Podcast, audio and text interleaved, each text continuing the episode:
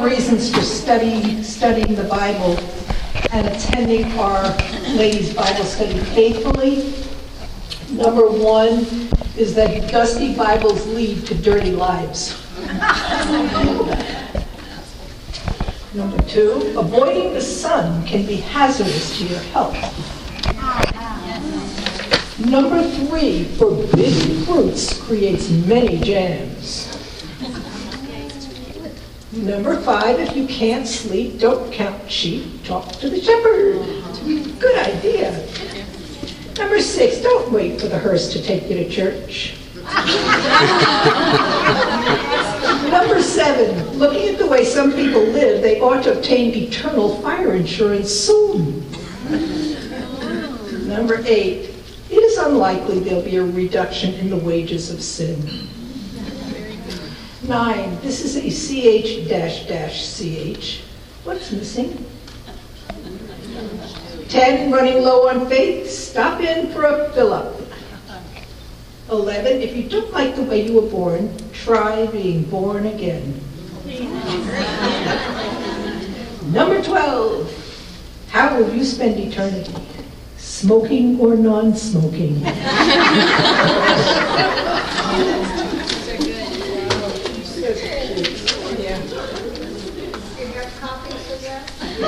Sure. I do?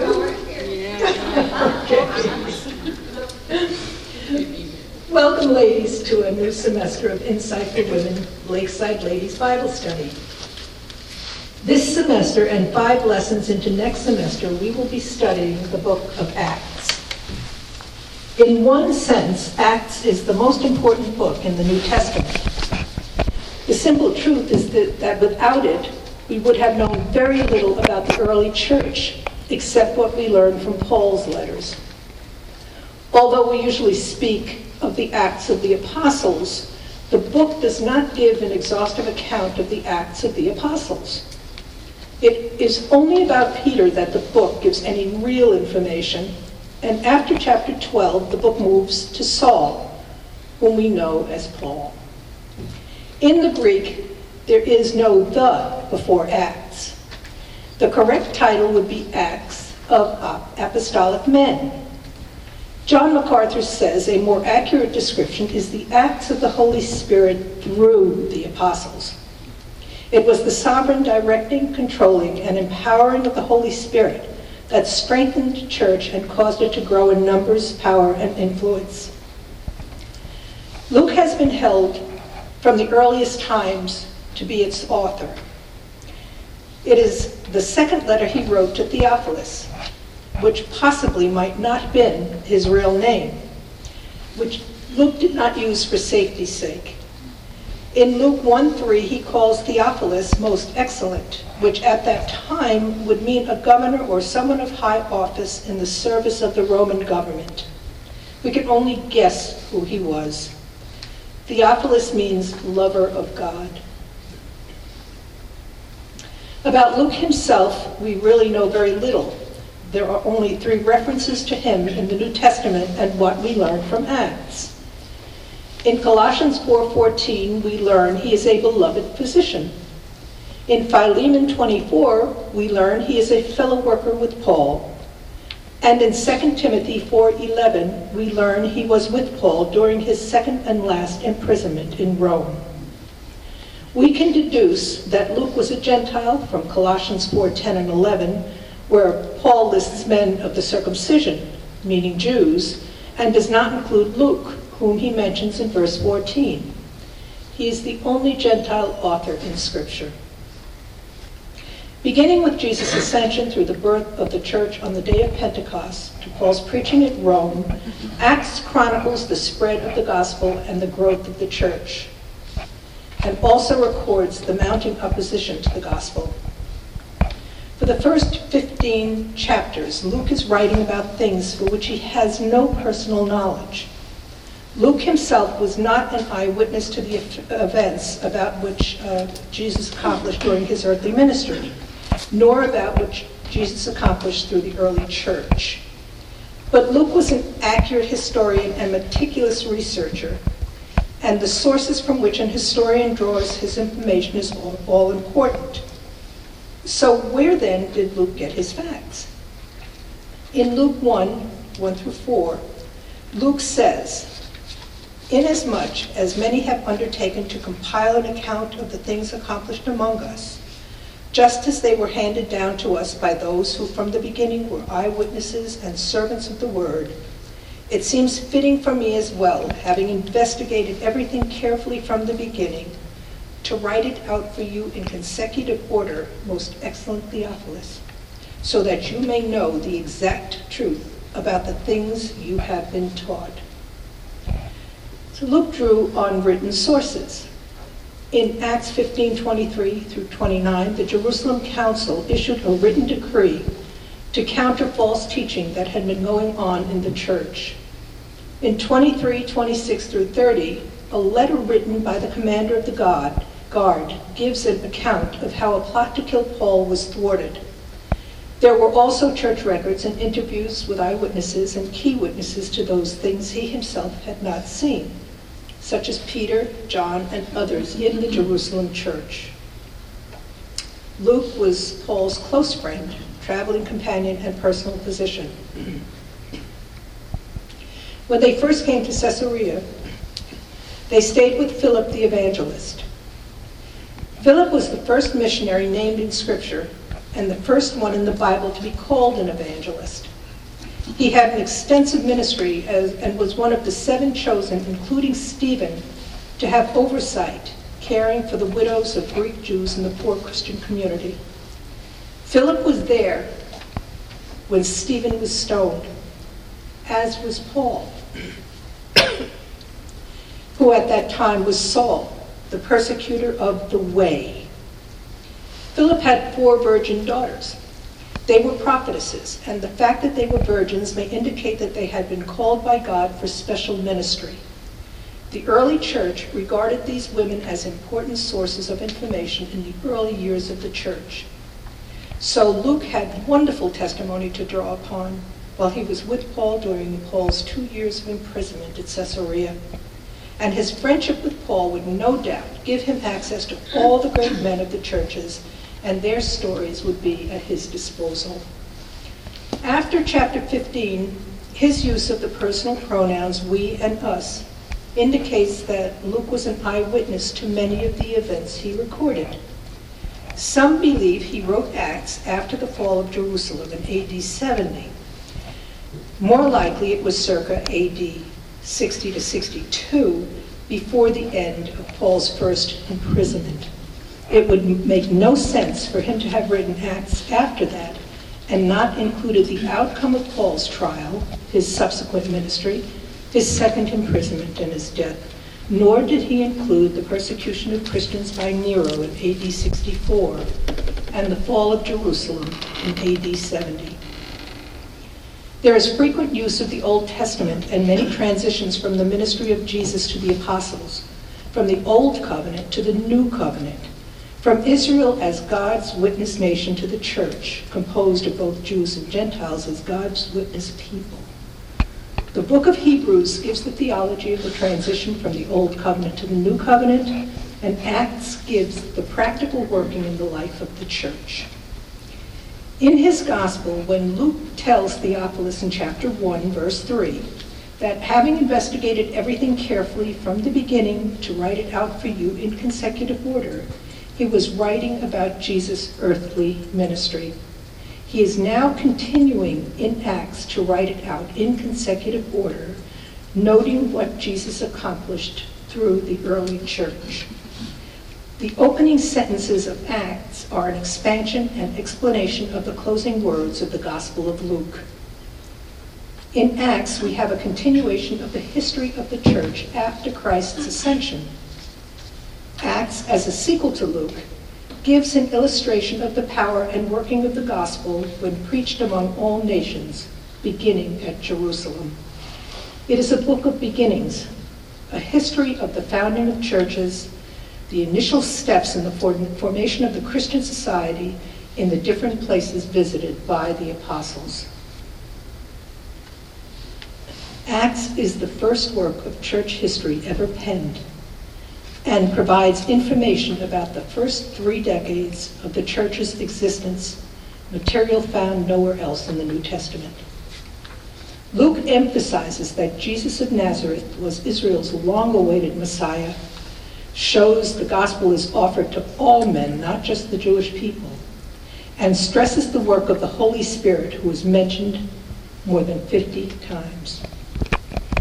All through the book, we see the ever-present, all-controlling power of the ever-living Savior. He is working to spread his truth abroad among men by his Spirit and through the instrument of his apostles. The key to the contents of the book is in Acts 1 8. You will receive power when the Holy Spirit has come upon you, and you shall be my witness both in Jerusalem and in all Judea and Samaria, and even to the remotest part of the earth.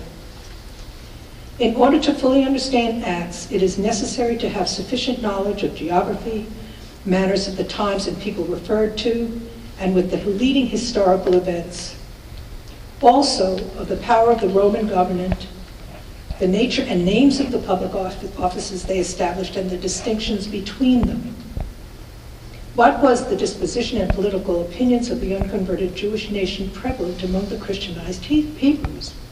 What makes Bible study so interesting is that we learn about those issues and how they affected the people and the things we are learning about. Chapters 1 through 12 describes the first 12 years of the Christian church. It contains the history of the extension and planting of the church among the Jews by the ministry of Peter. Peter is a very interesting apostle.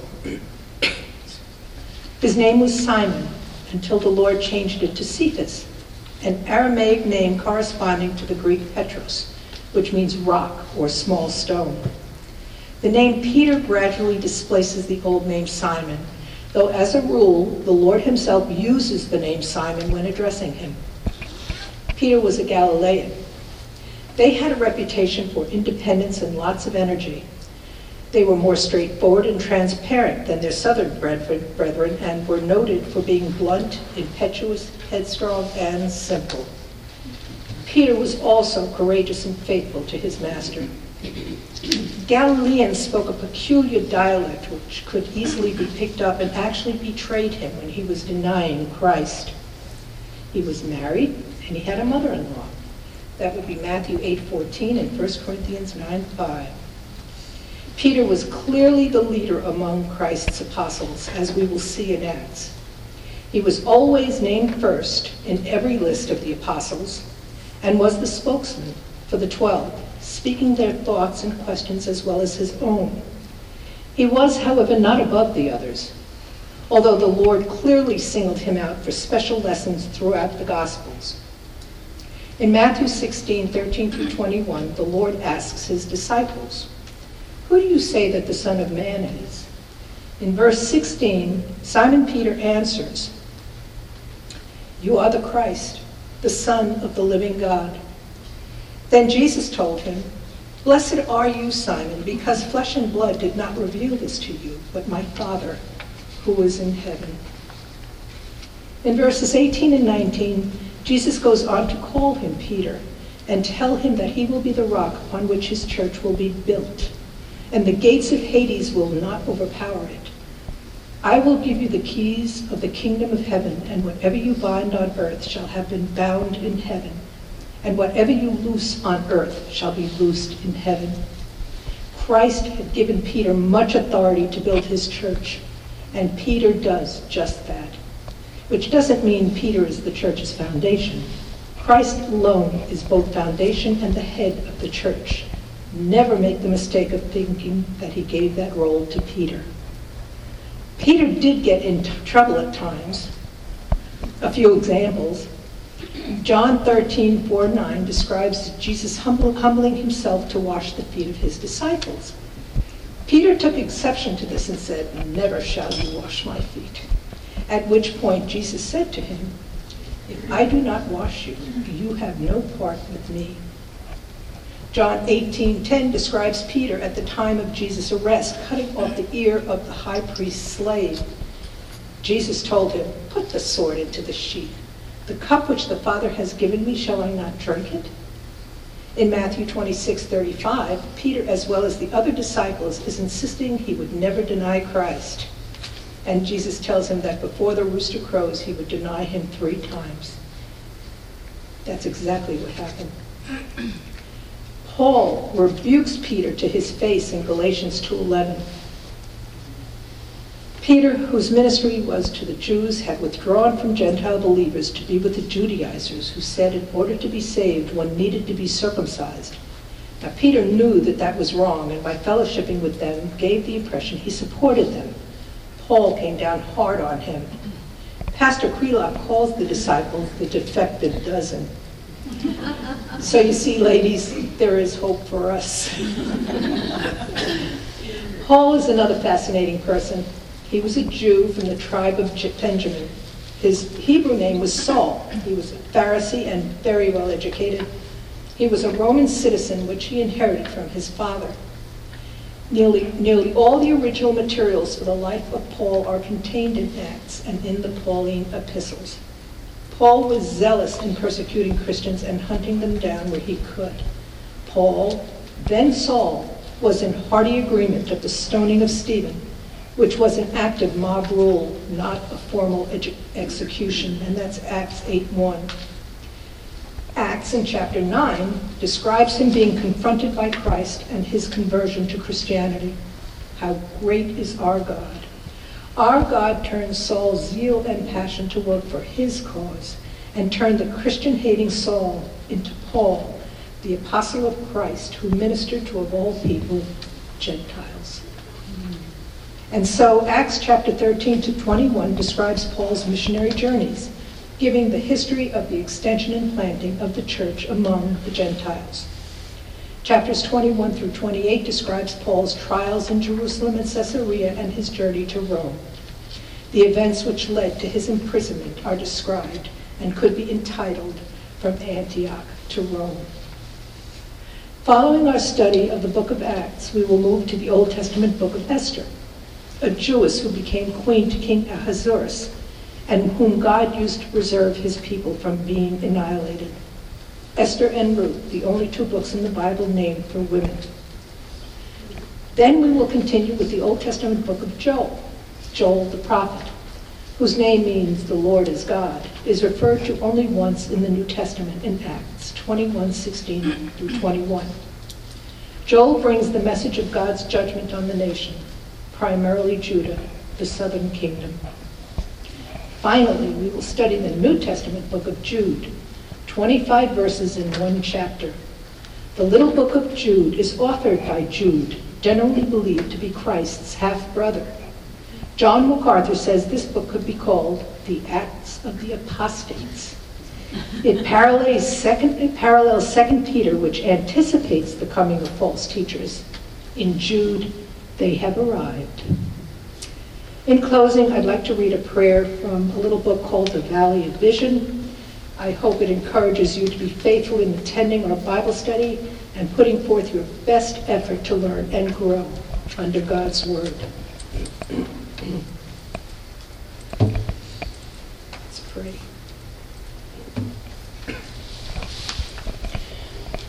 It's called a Minister's Bible.